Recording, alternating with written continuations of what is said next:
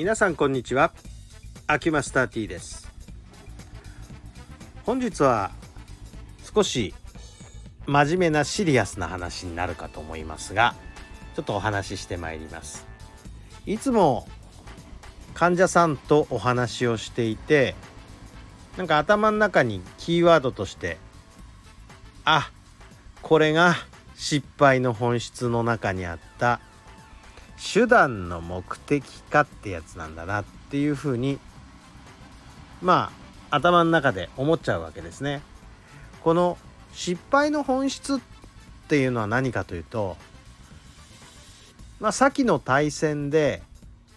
我が日本の軍隊がいかにして失敗していったかということを列挙して書いてある本なんですね。読んでいくともちろん私日本人なので読むとあー悔しいなこれ 本当にねじくじたる思いになっちゃうんですけれどももう全部知ってる話にもかかわらずやっぱり読むと悔しい感じはしちゃうんですね日本人として。それでもっと悔しく思ってしまうのはいまだにこの失敗を繰り返している我々日本人のことでまた悔しくなってしまうっていうことなんです。でこの失敗の本質っていう本の中に何回も出てくるセリフとして手段の目的化というこういう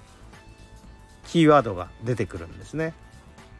この手段の目的化あ読んで字のごとくまさに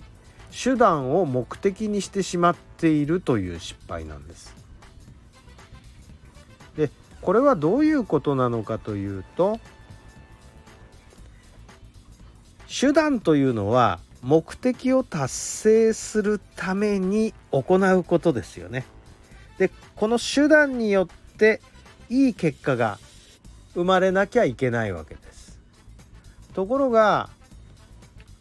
これあの多くの方に共通する失敗なんですけれども手段をやってるんだけど目的をすでに忘れてしまっていて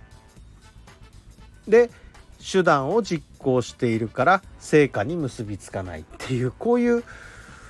分かりやすい失敗をしている人が非常に多いというこういうことなんです。例えばこれどういうことを言うのかと。私は健康法として毎日ウォーキング、まあ、あるいはランニングしているんですよ。だからすごく健康には気を使っているんです。でどんなに辛い日でもやるようにしてますとこのようにおっしゃるわけなんですけれどもいやいやちょっと待ってくださいよ。これ健康法としてやってんですよね。あの風邪ひいた日もやるんですかって言ったらはい風も吹っ飛びますとかっつって言うわけです熱あってもやるんですか？熱あってもやりますあの健康になるためにやってんですよねっていうちょっとツッコミ入れたくなるんですけれどもどんな辛い日でもやるようにしてるっていうんですよでね健康っていう目的のためにはやっぱりコンディションが悪い日にはやらないという英断も必要なんですけれどもやると決めたら必ずやるっていうこれは本当に健康のための手段なんでしょうか？ここですよ。ところがこれね本当に多くの人がやっていることだと思うんです。一日何時間勉強するとかですね。まあ今言った1日毎日この健康法は必ずやる。まだいろいろありますよ。あの私は毎日これだけはするようにしてる。というような習慣を持っている人にそれ何のためにやってんですかって聞いてみたら意外と、えー、正論をおっしゃるんだけどそれその目的に対してそれを毎日やることが本当に成果に結びついてますかっていうことですね。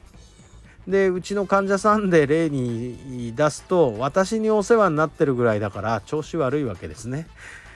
なんで調子が悪くなるためにやってるんだったら目的をもはや見失ってますよねとそれを手段の目的化って言うんですよねって 思っちゃうわけですね。まあ、なんでねこれ実はその失敗の本質の中に実はアメリカ軍のやり方が書いてあるんですよ。アメリカ軍はね失敗するんですやっぱり。失敗した時にどうするかというとあこれは手段が目的にかなってなかったんだということで次々に修正を加えてくるわけですね。でこの次々に修正を加えてくるこの柔軟さが残念ながら旧軍の日本軍にはなかったよねっていう反省が非常に多いんでございます。さあこういう話をするとまあ軍事オタクのお話みたいに思うかもしれないんですがいやそんなことはありません。えー、日本のブラック企業って言われた会社たちの姿勢っていうのはとにかく根性でお前ら制約1個取ってこいっていうこの根性論っていうものを振りかざして毎日毎日これやってればなんとか制約1個ぐらい取れるんだっていうこういうことっていうのはもはや目的から逸脱したいわゆる手段の目的か一生懸命やってればいつか成果が出る。なんかちょっと罠っぽいっすよね。というふうに思ってしまうわけでございますがちょっと話広げすぎましたかね。はいでは本日このぐらいにしておきます。ありがとうございました。